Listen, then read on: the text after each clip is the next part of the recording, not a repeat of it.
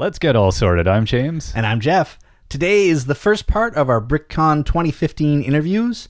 We're going to talk to BrickCon director Wayne Hussey, to Alice Finch about World of Mouse Guard, and Lee Jones about Smurfs.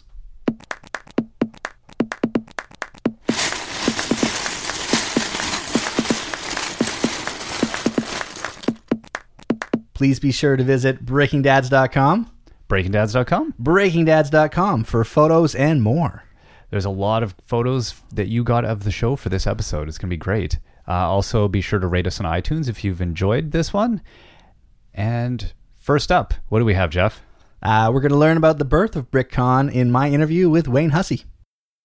This is Jeff at BrickCon 2015, and I'm with Wayne Hussey, director of BrickCon. And so I guess the first question is how did BrickCon start? A bunch of uh, uh, adult builders getting together at middle meetings saying, hey, this sounds like an idea because we saw it happening on the East Coast. Said, hey, let's go do it ourselves. Yeah, absolutely. And uh, the West Coast needed something because it was it was getting expensive to travel all the time. Well, we weren't we weren't going to other conventions. Nope. It was more that we were aware of them and going, hey, we can have that kind of fun here without them. Mm-hmm. But I don't remember that many, many issues about travel. It Right. was just the fact that we had a growing community of builders and let's let's do our own. Uh, and uh, did it start? I imagine it was much smaller than it is today when you first started. What was that? Those first years like? Well, the very first year was just an uh, exhibition, and there was no no vendors, no fees, no attendees. It was just everybody came together as a bunch of clubs, and we just put on a show, and people came and saw it, and it was so much fun. We said, well, let's do it the next year. So we did it next year, and that time we charged a whopping two dollars, and uh, it's grown since then.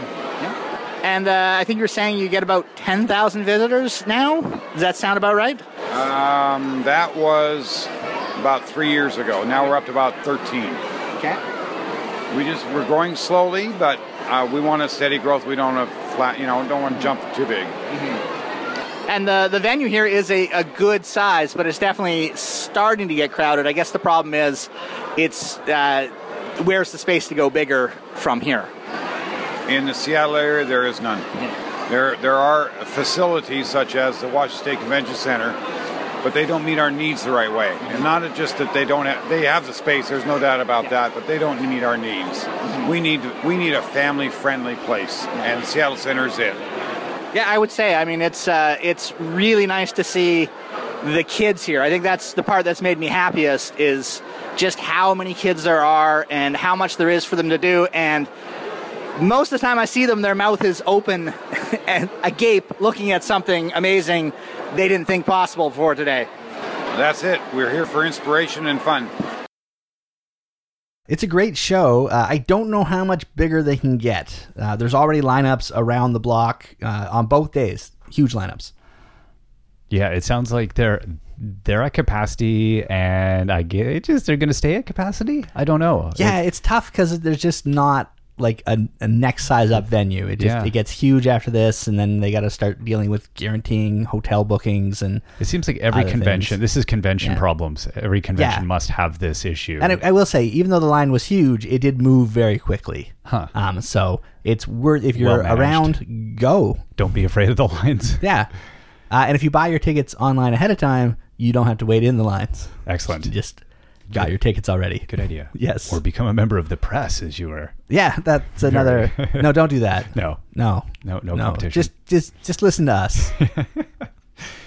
Okay, so next up, you had uh, an opportunity to talk to Alice Finch, who is famous probably to everybody from her appearance in the Lego Brickumentary, as well as if if you've been on the internet, you've seen her amazing Hogwarts castle or her epic Rivendell. Uh, I've had non-Lego people say, "Hey, have you seen this Hogwarts castle?" So it is definitely legendary. Let's give a listen. Uh, I'm at BrickCon in Seattle 2015, and I'm with Alice Finch, uh, who is standing in front of one of my all-time favorite displays, the Mouse Guard, the World of Mouse Guard. Is that, I think, the full title? Uh, and that's fair because it feels like an entire world. Uh, but why don't I have Alice explain a little bit about it?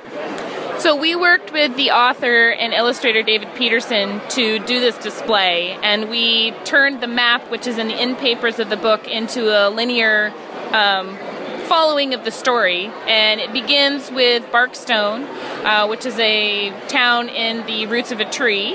And then we go through Lockhaven, which is the capital fortress, and also sort of nestled in the roots of a, a large tree. And we go through a winter scene where we have the uh, face off between an owl and the guards. Uh, Thistledown, and then we have Shorestone, which is a town. Um, there's only one building on the exterior because the rest of it is inside the rock. And we come down to the beach in Calogero, and then we cross what to a mouse would be an ocean, over to Frostick, which is an outpost in the ocean of sorts, and then to Port Sumac. And Port Sumac has two levels. There's the port on the water level, which is very ramshackle because it's been made essentially from ship debris. And then we have Upper Port Sumac, which is on the cliff face, and um, there's only a couple buildings on the exterior, and the rest of it is inside the grassy hillock behind it. So that is the all 32 feet of uh, Mouse Guard.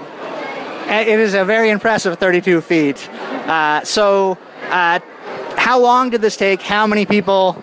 And uh, and uh, just wow! I can't stop staring at it while you're talking. It is really impressive. So, Uh, we started planning in, um, let's see, March of last year, uh, because that's when David Petersen comes out to Seattle for Emerald City Comic Con. So we spoke to him there, but we didn't really start seriously planning until the winter. So December, January, February, because our end goal was to have it done for March again when he comes out for Emerald City. So the first time we displayed this was in March of this year. Um, and we do have a few new things here at BrickCon that we didn't have earlier. For example, Thistledown and Frostick were not finished at that time. Um, it is about 150,000 bricks, maybe, and it was built by 20 people from the ages of 11 to 66. wow.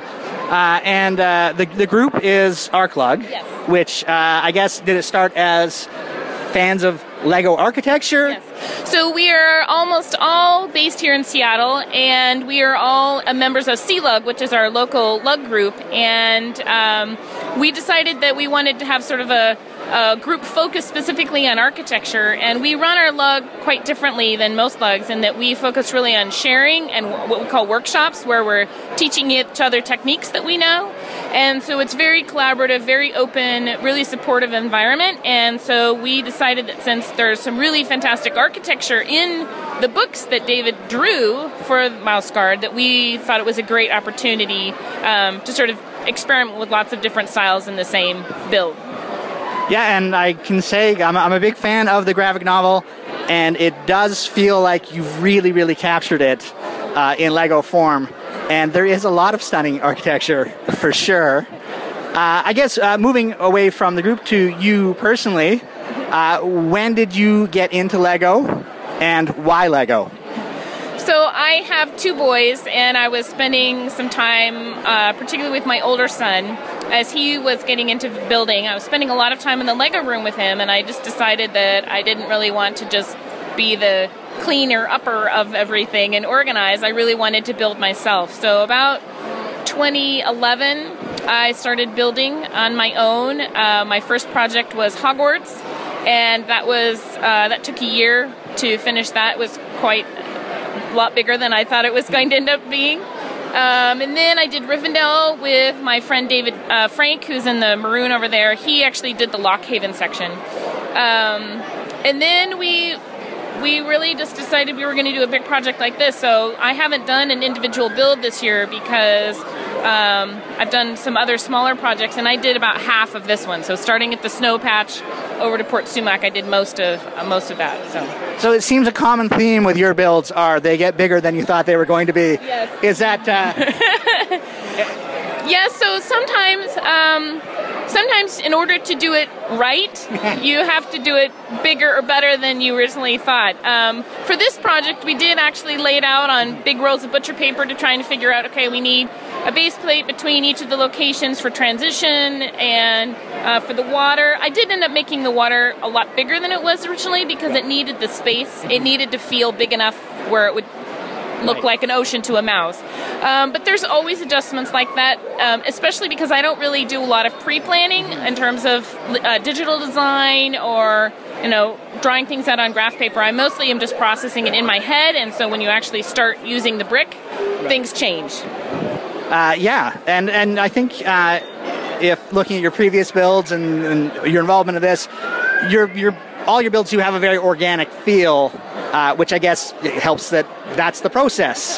Start with an idea and build away. Yes. So uh, generally, what I do is I do a lot of research first, a lot of preparation with whatever material is available. In this case, we have the books that he published, which has reference material. Um, he also made available to us his models that he builds out of cardboard when he's coming up with an architectural design, which really helps.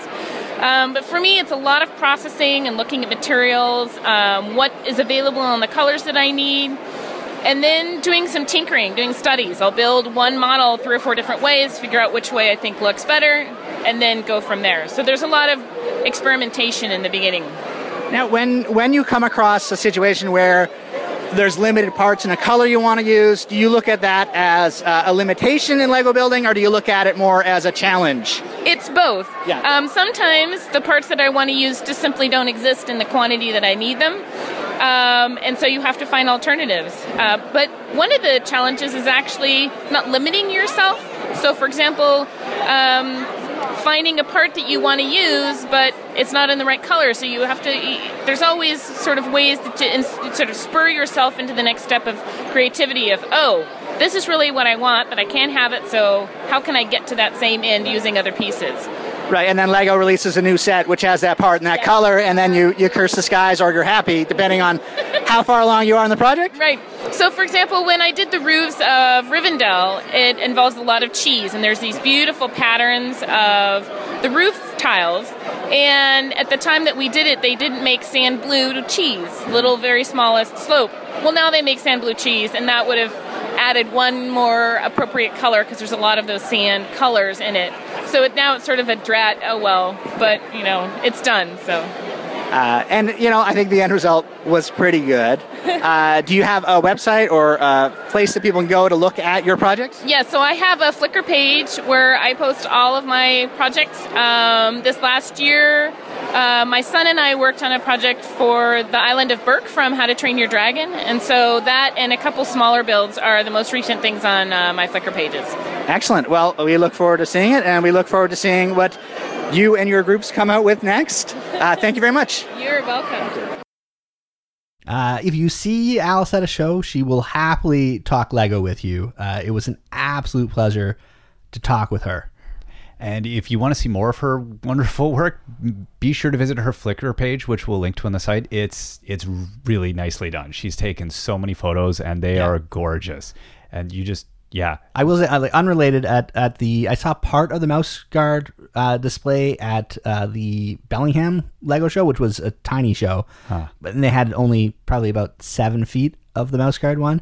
Uh, but it was hilarious because there was a, a, a father and a son looking at one of the things, and the kid goes, "That's made with Lego," and the dad goes, "No, no," because it really does transform the Lego. It's it amazing. It does. They, yeah. they are some of the most beautiful builds out there. Yes, uh, and luckily, the next person I had the chance to talk to uh, was Lee Jones, who explained a Smurfy good subject for a great Lego build. I'm here at BrickCon 2015 in Seattle, and I'm standing with Lee Jones in front of uh, a pretty epic display. Why don't you just tell us a little bit about it? Absolutely.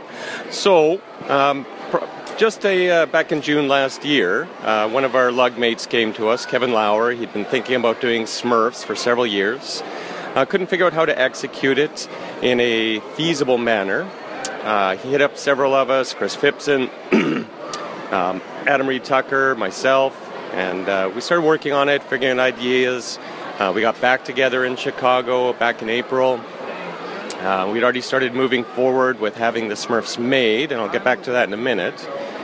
We came out with a base plan, decided that I was going to build the bases, uh, Tucker was going to do the houses, Chris do the uh, Gargamel's castle, and uh, Kevin Lauer work on trees and foliage, and Azrael and Gargamel. We uh, decided earlier on that to actually do the Smurfs properly, that we were going to have to create. them. They didn't exist. Lego doesn't do them. We didn't want to use Mega Crap, so we uh, decided that uh, we'd actually have molds engraved and uh, have the heads done so we could do it right. Now, as you can see, well, you can't see, but you can see that uh, they turned out really well. Uh, similar in quality uh, to Lego.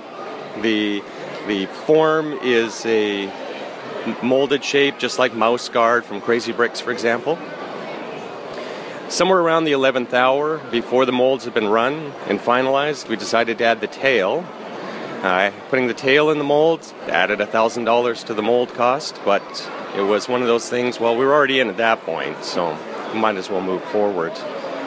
To get them color matched to our heads, because Lego doesn't make this color torso or arm or hand, we had to go to Kyle Peterson at uh, Brickforge. He pounded out the uh, hands, arms, torsos for us. And then uh, Lego doesn't make the short bendy legs, and we wanted short bendy legs. Uh, Brick Foundry, or sorry, Brick Fortress does those. He doesn't do them in white, but if you order 500 of them, he'll do them in white. So he, uh, I think, it turned out really well. We showed it at Brick World this June, and uh, it uh, was certainly a hit there. We decided to push it out further, widen it by 45 inches. Its uh, current state, it's 5 feet by 10 feet. The, uh, and then we opened it up to the whole lug. So opened up to all the lug mates. It, I'd say a good 10 to 12 people contributed um, to sending us builds, builds from Chicago, Gargamels Castles from Chicago, the uh, Smurf Berry Processing Plant by Mark Larson in Chicago, Stacy Sterling here in uh, Seattle uh, did the windmill. Dave Sterling, Sterling uh, has Handy's Hut under construction being worked on. Uh, Roy and Alice Cook, um, I think they're in Minnesota, I'm not sure, but they built a poop ton of the huts for us, including the observatory and the barista. and then on site, the oh sorry, and uh, Tyler Hallowell had done Gargamel, and as I had mentioned earlier, Kevin did Azrael. Um, Kevin decided that we'd hand off the uh, Gargamel to another one of our lugmates, and, and he built it. Did an amazing job. So opened it up. Dave Ware did the large mosaic slash sign at the back here. What was really nice to see with our group is that everybody came together here on site and probably put a hundred person hours into just setting this up here. Putting down the flowers, putting the water down, building all the trees because they had to be built on site um, placing flowers, as I said, setting, rebuilding the castle. Unfortunately, it didn't survive so well. The transport from Chicago, so and that that is Chris Phipson's luck over and over again. Is I, I think he must have said something nasty to his postal lady because she kicks his boxes to crap. and uh, and my lovely wife, uh, who is one of our lug members. She doesn't generally build, but she rebuilds stuff. Uh, Dennis Price's his little uh, magic mushroom over there for the mushroom hut, so he, he made the magic mushroom one, and uh, take from that what you will. and uh, she had to rebuild that, so it was actually cool to see her build, and you know, not just accessorize, which she's really good at doing and usually does do. So it all came together. Yeah, it really it's uh, quite amazing to think that um, you know a, a, lot of people in the Lego world they go, ah, I'd like to join a lug, but there isn't a group near me. Yeah. Uh, it sounds like uh, Virtual Lug uh, doesn't see that as a problem, and is maybe a good model for people going forward. So, how did Virtual Lug come about? So. It started out uh, as online GChat, uh, emails, back and forth. We'd get these long, huge emails or uh, chat strings going. Um, people like uh, uh, Dave Coletta, Tyler Hallowell, Chris Phipson really spearheaded. He was really the glue that uh, brought us together. Dave and Stacy Sterling, uh, Heather Bratton when she was around, and uh, myself, and Heath Floor, and et cetera, et cetera, et cetera. We get in these long chats, just sit there for hours online, chatting about stuff, chatting about Lego, just flirting with each other type thing. I mean, you know, Lego, you do it for the girls, all three of them, right? yes. So, and uh, started to gel. We decided we met up in uh, in Brick World in Chicago, got together, and uh, probably over the next two three years. Uh, you know, the chats sort of get hard to follow, and we started to do work together, do collaboratives, and uh, it just got unwieldy. So Dave Sterling decided that he was going to start a forum for us, a private forum. Uh, got together through there, which really worked well for us because we have members Australia, New Zealand, Belgium, uh, England, Germany, Canada, U.S. And uh, I'm sure I missed a country or Pretty well everywhere where Lego is sold. yeah, pretty much. And uh, so we all came together and uh, started working on the collaborative builds, really geared toward Chicago uh, to, to win their collaborative display, their group build display thing. Take it away from the train guys. so, uh, and then to get in on the lug bulk thing, we decided we'll formalize as a lug. Dave Sterling spearheaded all that stuff and uh, figured out what to do to qualify. And uh, we formed our online lug. It's a private forum. It's private lug. It's by invite only. Uh, the rules are you have to have met them twice, and two people have to have met them Right. before they can be considered as a for a nominee. And then we go through, we discuss pros and cons. What do we know about them? What do we don't know about them? What do we know about their stuff? And uh, and we go from there. And being a good builder is is not necessary. You have to be a good person because we're not inviting people into our lug. Yeah. We're inviting people into our family. And that's what we are. We're a family, not really a lug. We're a lug for Lug Bowl. Yeah. So the, the conventions are kind of like a family reunion for you then. Every time. Yeah. Yeah, every time. Uh, well, it seems like like uh, Virtual Lug is a lot like Lego itself. It's a lot of different parts that come together and make something beautiful. And I like it. this is definitely something beautiful. So Thank you. uh, I liked seeing the images of it uh, from from Brick World or from Chicago, uh, but seeing it in person is way better. So if you're out there and you ever get a chance to uh, take a look at this in person, you'll be amazed. Is it going to continue around or is it done? I'm going to take it to Brick Can. Yeah. Uh, I'm going to punch it out 96 studs deeper. So it's 5 foot by 10 foot now, Because this wasn't enough, right? and 96 studs wider. Uh, put on some more stuff, you know, like construction Smurf will rip up some of the pathways. Then we could have Union Smurf standing beside him, leaning on his uh, shovel. Uh, do some more fun things. Want to make a big pond, bigger one than the one we have now. So that's why I'll push it out this way, so we can have Buddy in the boat there, pulling a water skier behind him. He's Right. trying to paddle fast enough. Do some more fun things like that. Get some more of the characters. You could see uh, like Brainy Smurf Yeah. here. We so Roy Cook used a, a Leatherman tool and a uh, paper clip and made him some glasses. So stuff like that that we want to fiddle with a bit more to get the characters in. So when the kids come around, and especially the ladies, no matter what their age, Yeah. that just go gaga over this.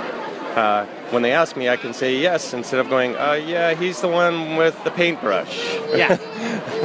type thing. So Uh, no, there's definitely a lot of personality in this, and you can you can pick out the different Smurfs, and uh, I look forward to seeing it even bigger in uh, in Vancouver area in April. Uh, thank you very much for this interview. thank you, sir. It was interesting to learn more about the idea of the virtual lug. I'd never even really thought about that. Yeah, it makes sense, right? Because a lot of the adult Lego community, you know, started out online in sort of the early days of the internet. Because where else do you find adults that are playing with toys? Yeah. Um, and uh, yeah, it's I like I like the idea that a bunch of people from very far away can break down a huge project into um, different parts and have different people build the different parts and have it all come together so seamlessly and beautifully. Totally. Well, thank you for bringing us these, these interviews. These have been great. I've really enjoyed these. Uh, and it doesn't end there. Uh, if you keep your eyes open for next week's episode, we'll have even more interviews. Uh, I had a chance to talk to uh, Steve Oakes, the micromanager.